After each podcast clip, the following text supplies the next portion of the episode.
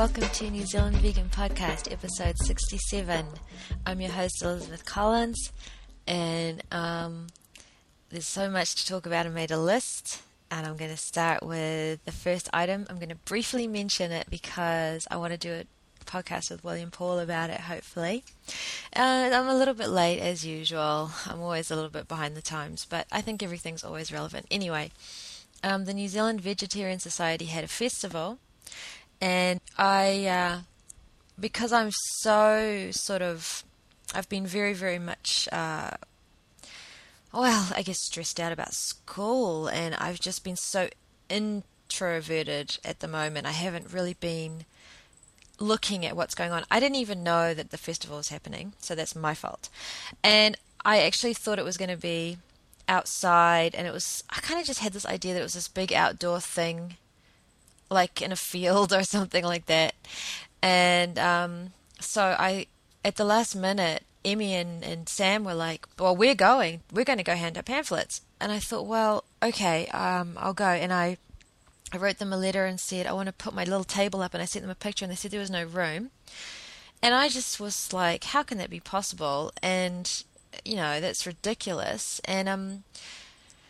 And then a whole bunch of really nice people, and I really want to thank everybody, wrote letters to the festival, uh, a, um, the festival uh, producers, saying, what are you talking about, that there's no room, and la la. Well, I have to do an apology. I've already apologized to to the organizers in an email, and I'm doing a public apology.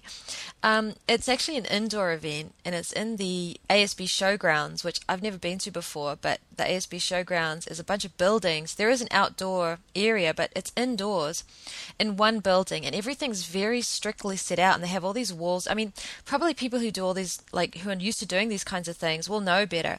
And not only that, I do believe you have to pay, which I didn't think you did. I thought you could just, like, I guess when I hear festival, I just think of, like, a outdoor thing. So you have to pay, you have to get permission from the organizers, and they have to allocate you a stall space. It doesn't matter how little my table is, there's actual stall space allocated. Well, anyway, I learned a lot. And um, so anyway, they, they said, look, we can't help, you know, you can't do it. And I didn't, and I was like a week before, less than a week before that I even wrote to them, you know. So I gave them like five days notice, and they're like, what are you doing? What is wrong with you? So we worked it out. I made a mistake, and um next year, I'd already told them I want to do it next year. So we went along, and I just took some pamphlets along, and I want to thank um, Golden Age Vegan Restaurant for allowing me to put my um, pamphlets on the table. And the pamphlets that I put was the uh, Respecting Animals Means Going Vegan by the Boston Vegan Association, who are so awesome in, in giving those pamphlets out to people for free. Well, we don't have to pay for them, I should say. They obviously do. And, of course, the Abolitionist Approach pamphlets from Gary Francine's website, which are available to print out from the website yourself. And they're very printable, and they're not too expensive to print out, and they're very, very concise. So I put those out, and people were taking them. And also at the end of a speech by um, a woman who wrote a book, um, I'm not going to go into any details, but I went to the presentation just to sort of see and listen, and I'm not going to even talk about it because I just... Just I've said it all before, but I actually I thought, well, I have all these pamphlets in my bag, and so I stood. I thought, well, if there's anywhere to hand out pamphlets, it's people who've just come out of a s- sort of animal advocacy speech, right? So I just handed them to people. I gave all my pamphlets to those people. So I don't know. I'm not usually used to just like giving away pamphlets to people. Um, I'm used to them coming over to me and then asking for them. So that I just gave them all to them, the ones I had left in my bag. So anyway. What I really want to say about this, and I'm going to get William to come on, we'll do a podcast next week about it, um, just to go into a little more detail. But what I want to say is when I got there, I could not believe the word vegan was everywhere. It was everywhere. There was a whole stall dedicated to a vegan cookbook. Vegan cookbook, it said. Vegan. And it was a local cookbook by a local writer. There was cooking demonstrations that were actually set up in its property, and they were vegan cooking demonstrations. Well, I didn't say, um, I looked at the list, and a lot of them were, not all of them. This was the Vegetarian Society, so obviously there's vegetarian stuff there. So I actually expected there to be hardly any vegan stuff there. Of course, the vegan New Zealand Vegan Society had their table there, and Angel Foods, who is a vegan food um, uh, company supplier, had their table there, of course. Um, and um, because they sell things that it's hard to get in New Zealand. So if you want, if you want the vegan um, cream, the soy cream, you know, so you can make, um, well, all that baking stuff, um, you can get it from Angel Foods. And also they have like these salami sticks, and they have this vegan caviar, and they have this awesome vegan pate. You can get vegan pate and things like that from the vegan store. But anyway, Angel Foods specializes in kind of, you know, those kinds of things as well. And they have the liquid smoke as well, which I've been looking for everywhere. So they were there. So I knew they were going to be there. I knew the New Zealand Vegan Society was going to be there.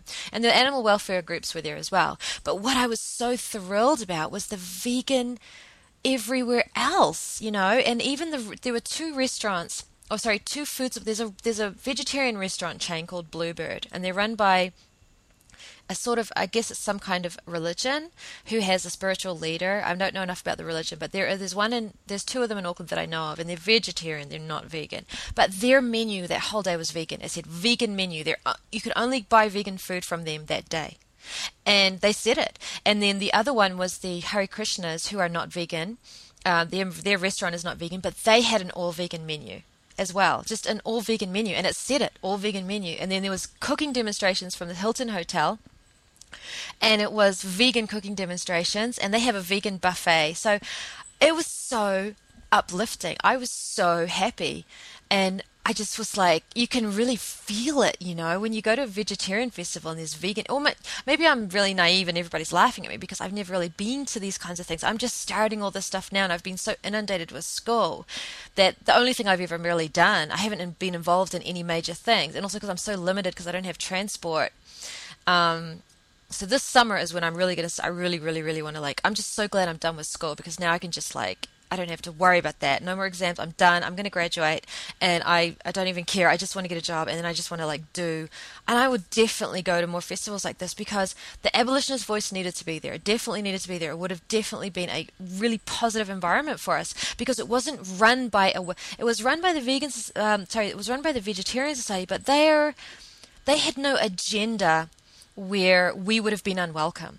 By the looks of it, they were very, you know, kind to me, and they were even nice to me after I was completely, you know, sort of unreasonable with them, um, which I thought was really nice. And they're all volunteers, and they, I'm actually really embarrassed. But anyway, um, what are you going to do? Um, so it was so positive. So there's vegan, vegan everywhere, and I just was like, oh, it was beautiful. I loved it. I loved it. Anyway, I'm going to talk to William a little more about it. So I just wanted to say that. That was exciting.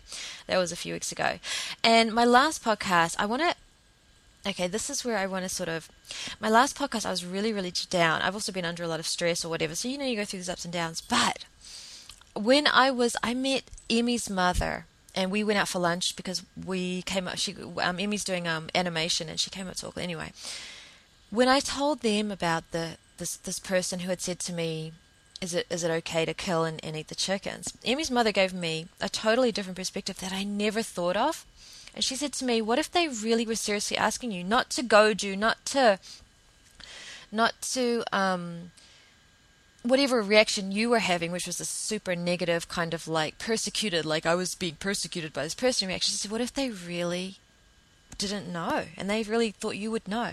And I had a little more think about it, and then I really want to thank Emmy's mum for um, Christine for uh, saying that to me, because you know the person who asked me, we haven't talked a lot in detail about veganism, and she knows that I am involved in thinking about these issues. So I really look back and I look at the way she asked me, and I'm like, you know what, She, I really do think now, I mean, I could be wrong, and I'm not going to go up to her and ask, but I really think that she actually was like whispering to me to find out if it's, because in New Zealand, like I said, this person was not from New Zealand. Is it, is it all right? Is it legal to raise two chickens and then kill them and eat them? She wasn't trying to make, I mean, I don't think she was ever trying to make me upset. I got upset, but she really thought that I would be the person to ask, because I would know about those things, because I know about these animal issues. And she was genuinely asking me as an, a question about the legality of it, and the, and when she meant, is it all right? She meant, can you do it in New Zealand? She really didn't know. And look at the way I reacted, because my emotions just went at top notch, and I couldn't see straight.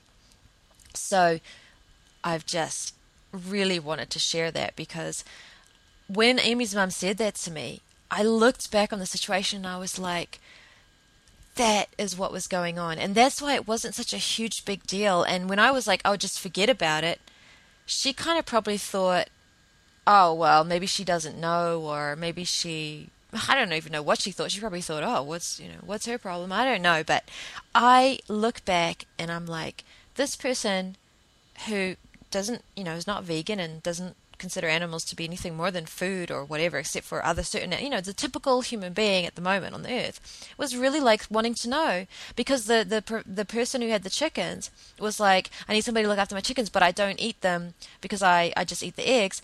And then she was asking me, you know, is it all right? Is it actually possible in New Zealand to do that? And so, you know, I could have definitely handled it differently, no matter what, no matter how I took it. But my last podcast, I said that I was going to say to her, could you repeat that? But I think what I really should have said was, are you serious? And I don't mean like sarcastically, like, are you serious? Like, how dare you? Like, so, like, are you seriously asking me that? I mean, do you really, you know, I needed to clarify. And I think that it's going to be something that I really have to work on, because when somebody asks you something and your emotions rise up and you just react, it can just be, oh, it's just such a problem. And so I was so taken aback by the question that I couldn't even just deal with my own emotional reaction to it. And like I say, it was a bad time. You know, you, you have these bad moments, and you know, you you're you go up and down. You know, maybe on a different week I would have seen what she was actually doing and handled it differently. So it's not a matter of like beating myself up about it or whatever, but it's good experience, because it just, I just want to be able to be more, I just want to have my eyes more open and be more in tune and be less emotional and less inward about it. It's, you know, about my, how I'm feeling about what this person's asking me, you know. So So there you go. I hope that that sort of cheers everybody up, because I was really upset. And I know that other people thought that the last podcast I did was really negative, and I'm sorry about that. Um, other people said that they didn't feel that way. So, you know, there you go. Everybody's different. But um, anyway, I was I was very sad, you know, but um, I am... Um, I think that a lot of it has to do with that stress, and I, and I just feel like this whole summer is going to be great. So I just wanted to explain that. And like I say, this is really old news, but I've been so busy with exams. In fact, I still have two more exams left, but I'm almost done with it. So anyway, okay, so what was I going to talk about? Oh, right, that was related to that. So as I was thinking about this, this whole like, oh my goodness me, the girl was actually seriously like just asking a genuine question. And I'm not saying that it's a good question. I mean, I'm not saying that I couldn't have used it to advocate for veganism. You know, I'm just saying that she was seriously, so I should have said, you know, I mean, shoulda, coulda, woulda, but I could have said, you know, are you serious? Are you seriously asking me? You really want to know if it's legal here? Oh, okay. Well, if that's what you want to know, then yes, it is legal. Um, yeah, you could do anything you want, basically, to any non-human anywhere in the world. You know, pretty much. I mean, broadly speaking. I mean, come on, let's be real.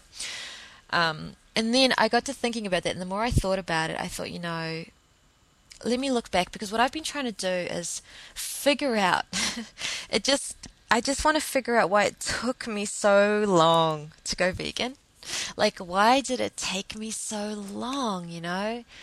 Um, and you have these flashbacks, and I have to tell you about something that happened to me in New York when I was not vegan, and And I'll just give, and hopefully this will give us all some insight into, we can't fathom. It's almost like once you've woken up to it, it's really hard to remember what it was like to think any other way. It's really hard to deal with people defending animal exploitation. But here's an example of me. And, you know, I am totally and utterly fighting against my own speciesism, which is residual. I'm fighting against speciesism. I want animal use to end. I'm vegan. I am, you know, very much against animal exploitation. It took me a long, long time. So who was I before? So let me tell this story. It was, I was, I used to be a sound engineer, and I met this D J when I was doing this other job, and he's got this, um, there's this, there's this place in New York called Dumbo. It's called Dumbo because it stands for directly under the Manhattan Bridge overpass. And it's just this really funky, now it's probably super high expensive, but back then, I mean, it was these enormous warehouses, and you could have these huge parties there, and he has a loft there, and it's enormous loft, um, because there's a garbage dump there, so there's these kids, like, it's the undiscovered secret, you know, like Williamsburg was the undiscovered secret, and then all of a sudden, boom, now it's been gentrified and nobody can afford to live there except for rich people from, like, you know, Oregon or something. I'm just kidding. Um, but now, you know, you had Dumbo. So I don't know what's happening with Dumbo now, but it was this enormous warehouse, and he used to have these huge parties, and he had this huge loft, and it was just this really sort of, you know, they kind of got away with it. I mean, the view was spectacular. They had all the space. I mean, it was unbelievable. But like I said, it was because it, there's a garbage, you know, dump in the neighborhood, and nobody had really heard about it. Um, but like I say, right now, I bet you it's a real expensive place, because that's what happens.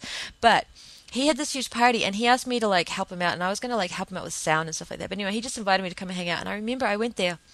And a lot of these parties, these sort of like D J parties, like, you know, there's multiple D Js, and it was, like I say, in Dumbo, it's e- abandoned warehouses. I mean, you, oh, it's just crazy. Anybody who's been to Dumbo will know what I'm talking about. So the size of the place is huge. So they had, and like I said, this guy's quite a popular D J, and he kind of does it. He's like a multimedia guy, and he's really into his whole entertainment thing, you know. He's um, D J Schism, so shout out to D J Schism anyway. And um, on the wall was an enormous multimedia screen of um, to go along with the party and stuff that he was organizing. And you know how they do that. They have, like, you know, they have movies and stuff in the background.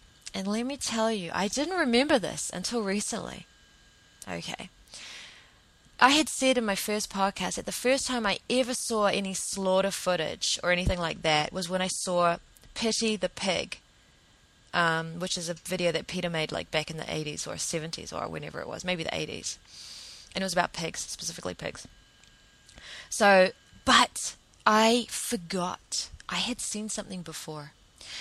Oh, when I was at this party, I looked on the screen, and they were showing, maybe not everybody's seen it, but in hatcheries where the baby chicks are born, the hatcheries that go to the to the chicken um, egg, the egg industry, right? Oh, probably all the all the chicken industries come from hatcheries, and they separate the males and the females at birth. They're newborn little tiny baby chicks, and what they do is, if you can remember any movie you've ever seen where there's conveyor belts, like, no matter how old you are or how, where you live, I'm sure that you've seen some kind of movie where there's a factory with these enormous conveyor belts, and the people are, like, sorting stuff. Um, so it's like, you know, there's one conveyor belt for this and one conveyor belt for that, and you might, and there's all these objects on there, and en masse, like hundreds of objects rolling down these conveyor belts, and there are people sorting them, and they're just going past them. And imagine that, but instead of, like, marbles or car parts, it's baby newborn chicks. Everybody's probably seen this, but there must might be some people who isn't. Well, I certainly hadn't seen it, and let me tell you, I could not. Now, there's no blood, and as a non-vegan and as somebody who really had no idea and was eating a lot of eggs and continued to eat many, many, many, many, many more. Okay, I looked at this stuff, and I, I did a double take, and I mean, I don't know why D J Schism was showing it. I have really not. Don't know much about him. Like, I just had this couple of small kind of like get involved with what he was doing for a while, but it just didn't really work out, and that was it. I don't really know him. I don't know him. I didn't really know him or anything um, very well. It was just like this sort of, I was going to help out with the productions of these things that they were doing, and it just never happened. So I don't know if he's, you know, was an advocate. I don't really know. Um, it's certainly not a big part of his website or anything like that, but I don't know if he was just showing it just for shock effect or what, or just for being alternative or just to have something. I just, I don't know, but when you see that for the first time, and just so everybody knows, you know, without the corresponding information, this is what goes through your average person's mind. This is why advocacy is so important. The right advocacy is so important with these videos.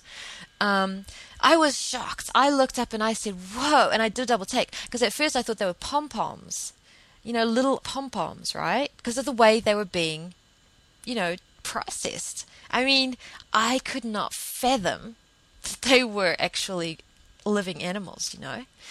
And I looked up, and that was it. I was glued to it, and it was the conveyor belts. And I mean, I'm talking, like, it's horrifying. Like, these little babies are on these conveyor belts, maybe like a meter wide, and they're just thousands of them on top of each other, and they get poured down, like the way they would if they were marbles. They get poured down through these, like, You know, you know, they go off the end of the conveyor belt, and they get poured down onto the next conveyor belt, just like they were, like, things.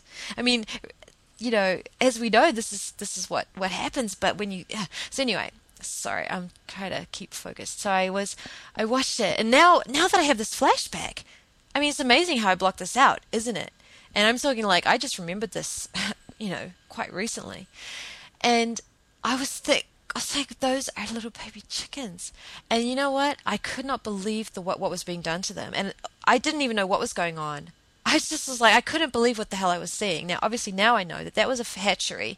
They were separating the males and female chicks. The males would have been either ground up alive or suffocated in bags or poured. So there was two conveyor belts. And the people were picking up the chicks and throwing them to the appropriate conveyor belt. And I mean like handfuls, by the handful, real quick. Dun, dun, dun, dun, dun. These little newborn babies, this is what they were born into. And then they were thrown, and I was watching them fall around, tumbling down on top of each other over these, like a waterfall, like a waterfall of little baby chicks to the next conveyor belt, to the next stage of processing, on these machineries and these rollers, these like, these belts, these belts. And I could not believe what I was seeing. And it was really loud in there because it was this huge warehouse and it was all metal and concrete, so the sound was terrible. I mean, I was like, God, turn it down, you know. I hate that. But I couldn't, I couldn't even talk to anybody. And I didn't know anybody there. I was feeling kind of awkward because I went there like to hang out, like to try to like see if I could like work with this D J. And, you know, I just was like, and I'm very awkward in social situations. And I was just standing there and nobody was talking to me and I wasn't talking to anybody. And I was feeling all nervous because everybody was really cool. And, you know, I used to have really like inferiority complex and I'd, I'd always feel really awkward. And, you know, I was always really shy and I was always too scared to go and talk to people. So I'd standing like a big nerd in the corner. And so anyway, I had something to look at and I just couldn't, and I kept looking around to see if there was anybody else watching it. So this is what I was going through my mind. I think, I mean, I can't go back in time, but I was saying to myself, oh, that's just terrible, you know, what the hell is going on? And I thought, what are they, you know, what are they doing to those chickens? That's absolutely horrible. And I'm assuming it's from America, the footage. I would imagine it would be, but it could be from anywhere, really. And I was thinking to myself, that's despicable what you're doing to these little baby chickens. How can you treat chickens like that, you know? I had no, there was no connection in any way to the eggs.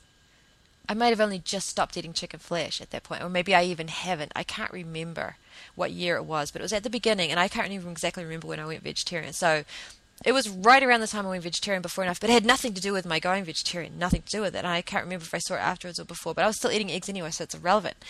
And I just was like, that's disgusting. And I had no way related it to anything that I was doing. I did not think to myself, boy, um, any chicken products I buy must come from that. I thought it was a, an abomination.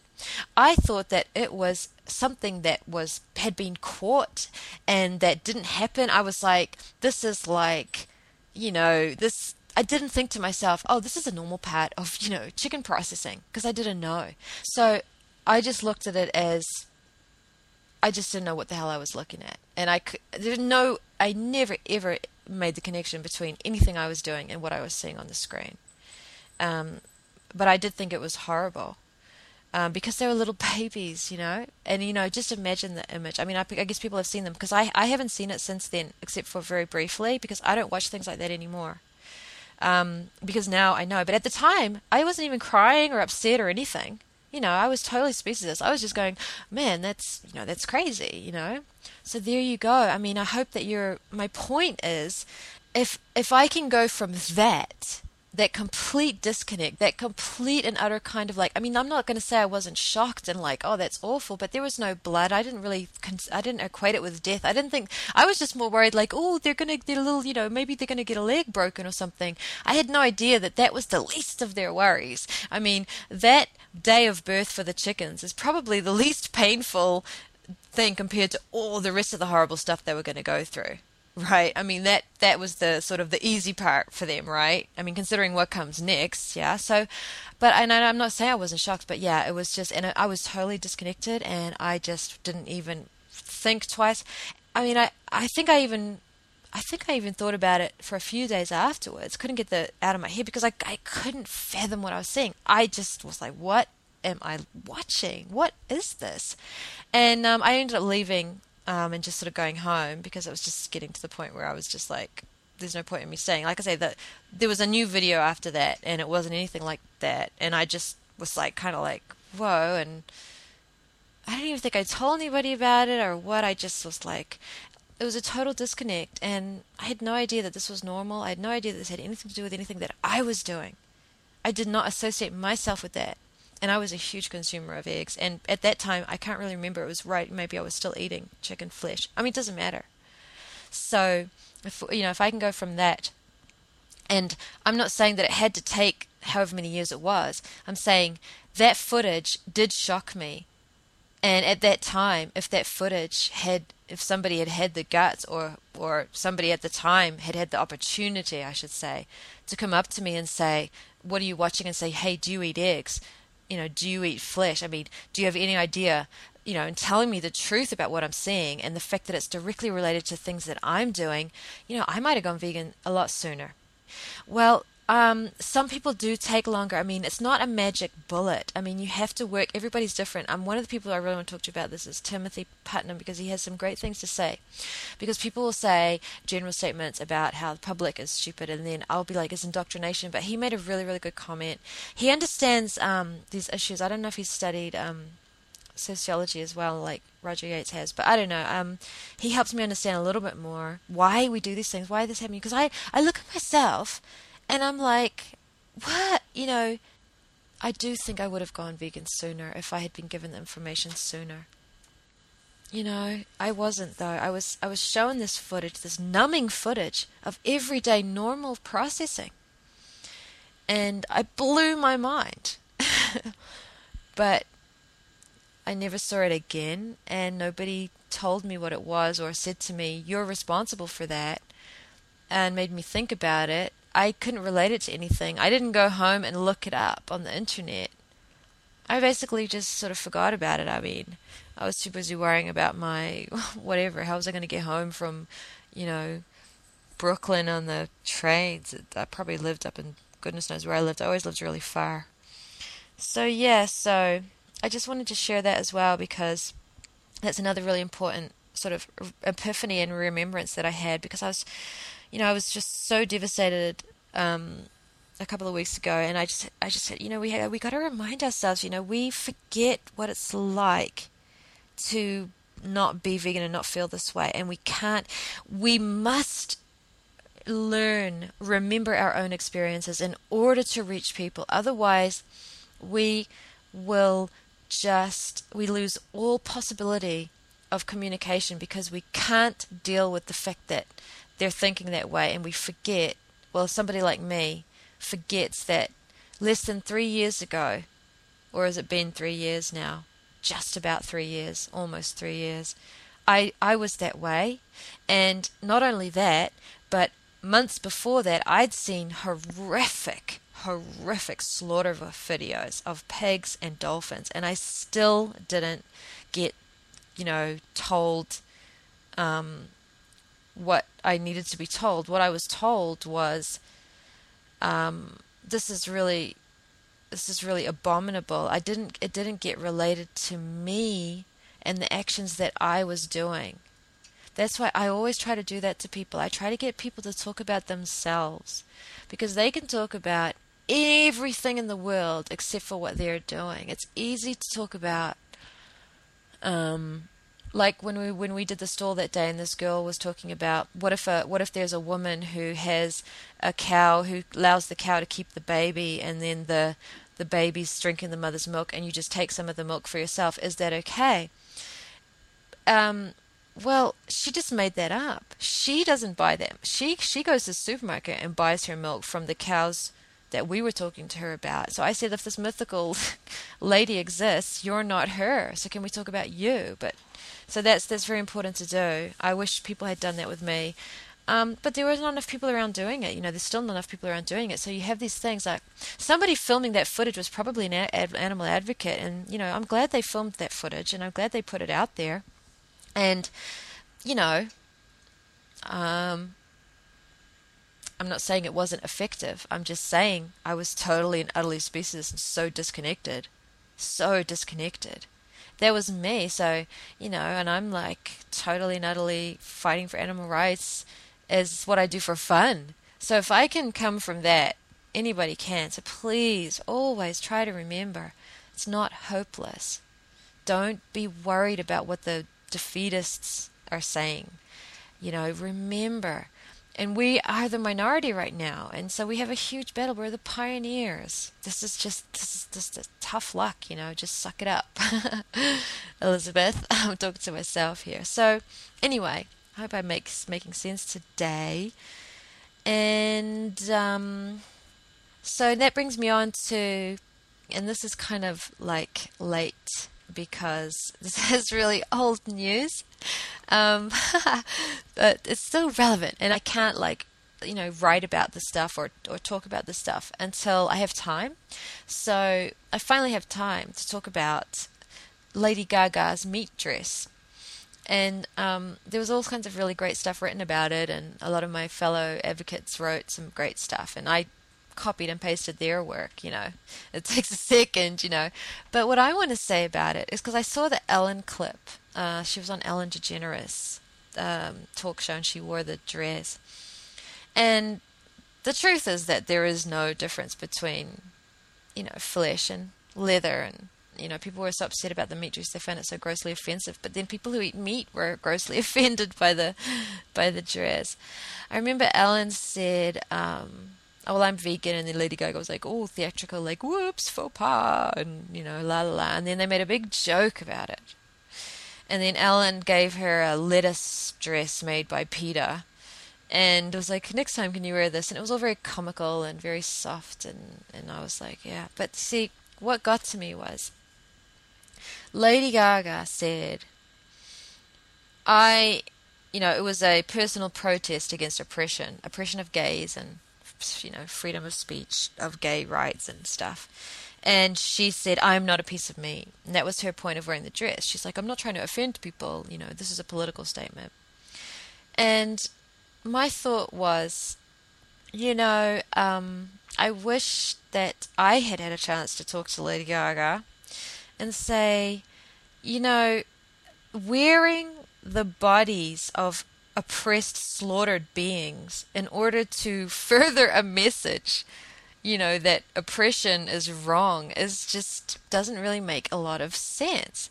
I mean, it's like um, you're participating and showcasing this oppression.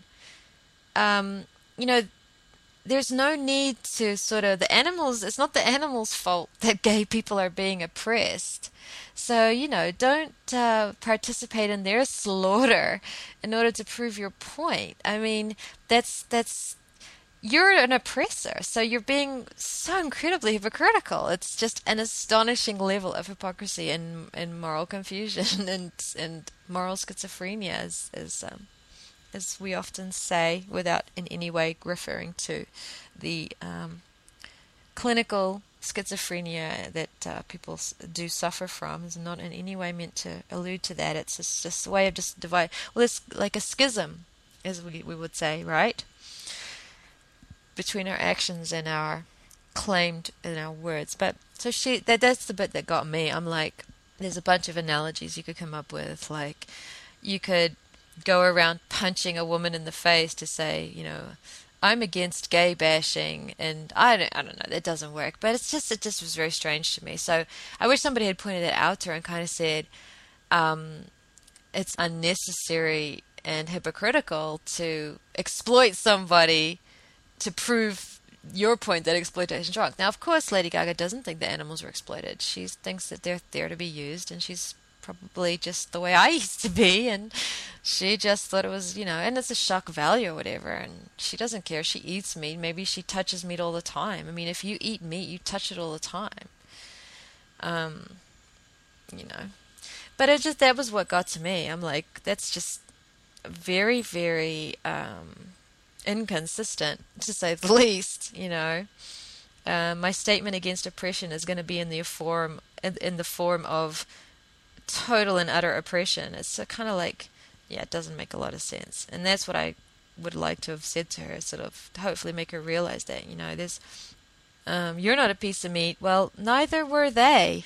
Um, they were not pieces of meat either, um, any more than you are. And in fact, we could skin you up and shred you up, and your flesh would look just like theirs. And we could make a dress out of you because you are actually made out of flesh too.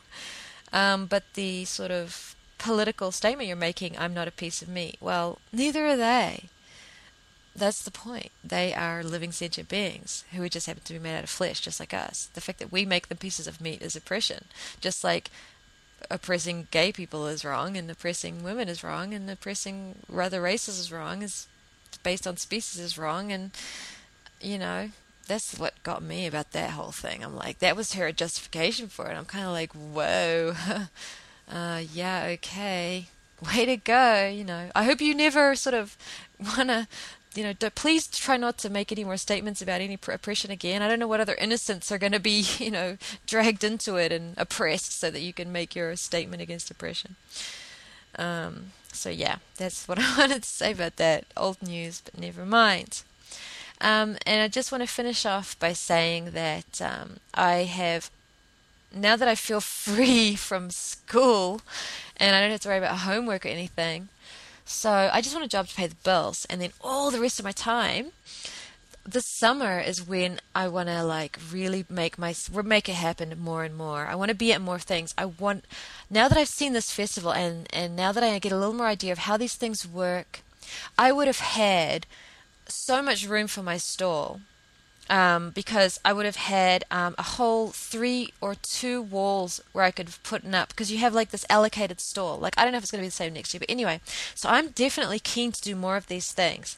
There's so much stuff to plan and stuff like that, but I really am excited about about about the the future, because now I really feel like I've I've got my degree and, you know, it's it's it's done, and um And once I get a, a like a permanent job and I can sort of relax and I don't have to like, I just actually have a job, which is not an easy thing to do. And I'm a little bit nervous about it because it's very hard, especially in New Zealand. It's so small here. And, and of course, I don't want to work in any sort of animal exploitation, which is very common. So it's hard, you know, hard to find a job. But um, once I do that, I, I'm going to get a, ve- a vehicle. And I swore off, I swear I was never going to get one until I, until I could get an electric car. And obviously electric cars would have to be cheap enough for me to buy one. But because I just hate the thought of buying oil, even though I, I already contribute to the oil industry by plastics and stuff. And oh, just, oh, and that's another thing I wanted to just briefly mention. There was an incredible article written about the knowledge of all of our actions having,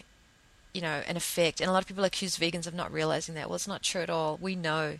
We know about all of it. And we want it to stop. And we're willing to do whatever it takes um, to stop it. And we try to do it as much as we can. We try not to do stuff that other people do without thinking.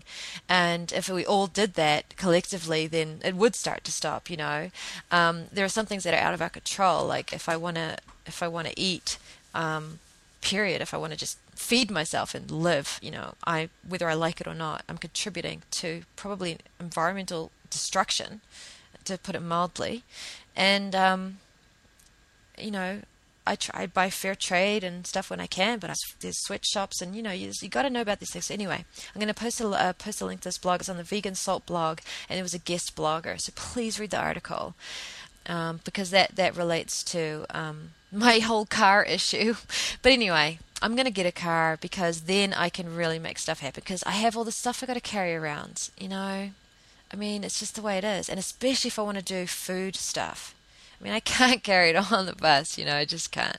So that's my plans. I I really am excited about really getting some real grassroots stuff going on. And there's stuff happening all over the world. It's unbelievable. Gentle World do amazing stuff.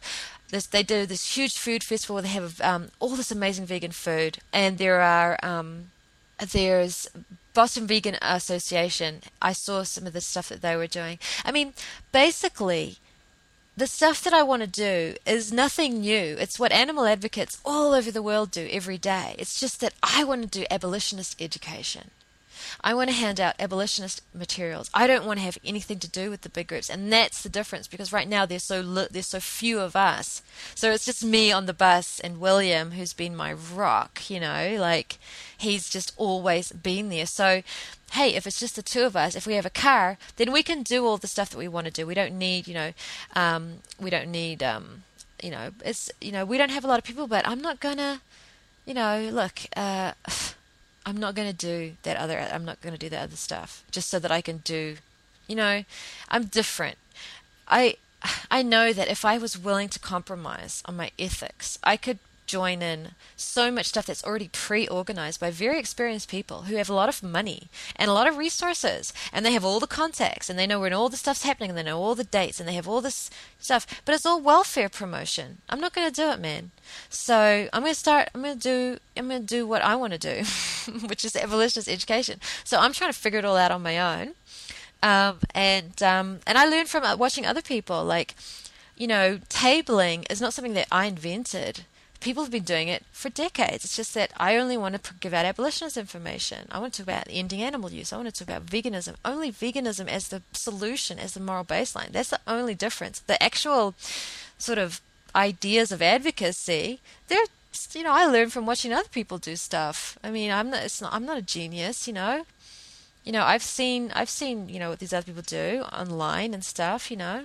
One thing I don't agree with is shouting at people. I think that's pretty stupid, but I'm, not, I'm definitely going to be doing that. But anyway, so, you know, I want to do all this stuff, you know, and um, I need a vehicle, so I have all these plans, and um, I would definitely really want to do the Vegetarian Festival next year because, or, you know, even if I just need to pay for the space and just get my stuff there, if they just provide the space for you and you can just put up all your posters and you can be there all day and you can get the word out, and um, it's a very um, welcoming atmosphere there because it's not controlled by it's not controlled like animal conferences that are run by welfare groups. That's a different story. I don't know if I'd go to that.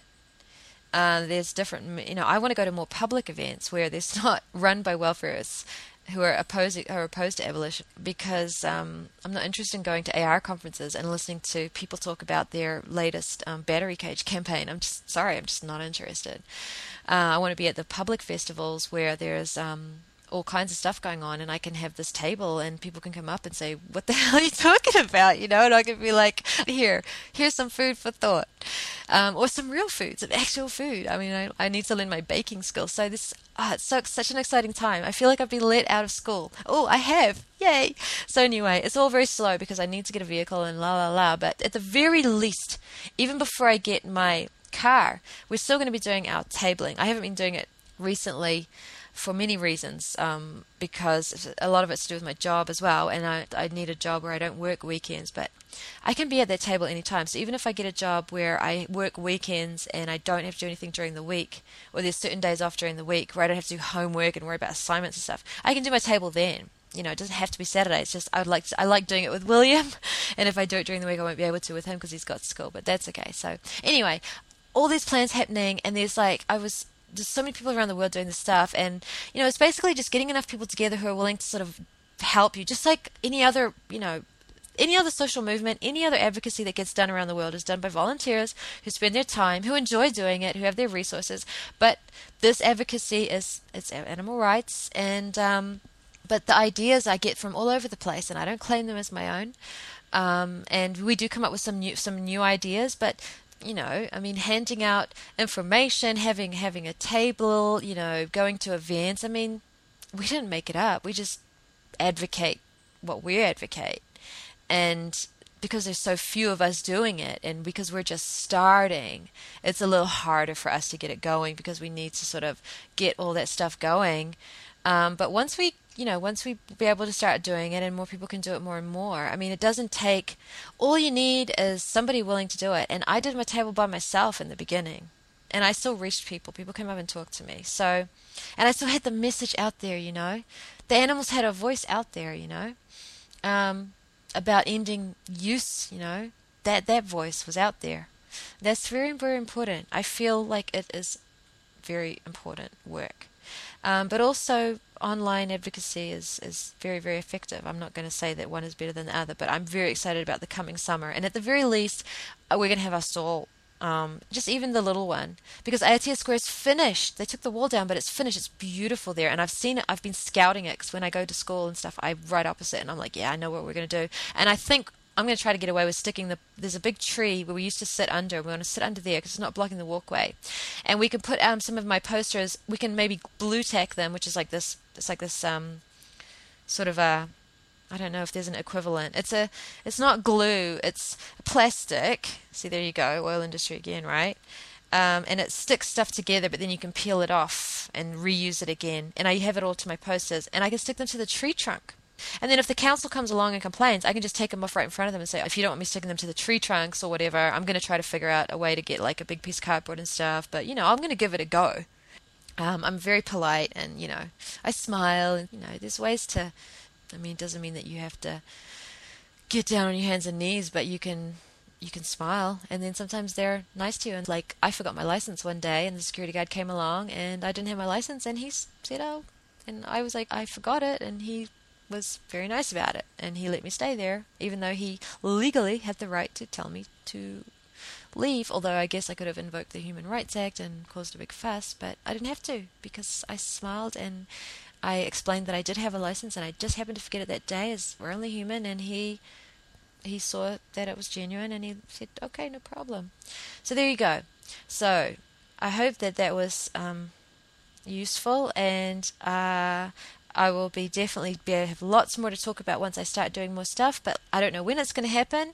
In the meantime, um, it's just going to be the same stuff as always, just life, just the usual. And um, it's amazing how good I feel now that I'm done with, I mean, I have two exams left, but they're written exams, so they're just, I don't feel stressed about them at all, and I can't wait to get back out there, and um, I hope to have more guests on soon, and there's all kinds of stuff always going on, and you know, there's really some fantastic, you know, the word, the, the tide is turning, there's, there's just some great stuff happening. If you got your ears and eyes open, you start to see it. Um, some of these guys in Britain got their story published, and um, about animal use, you know, an abolitionist message, you know, uh, in a more mainstream, you know, site. I mean, the dialogue is changing. I know that sounds so lame, you know, people who are like, like, where's the revolution?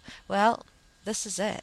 Um, if it's not exciting enough for you, try to, it's pretty exciting to me. It's pretty exciting to me. I gotta tell you that much. Remember what we're dealing with. Remember who we're doing it for. And, um, you know, uh, I think it's, it's um, there's some, been some really wonderful, wonderful developments happening. Okay, so I'll be back soon. Bye.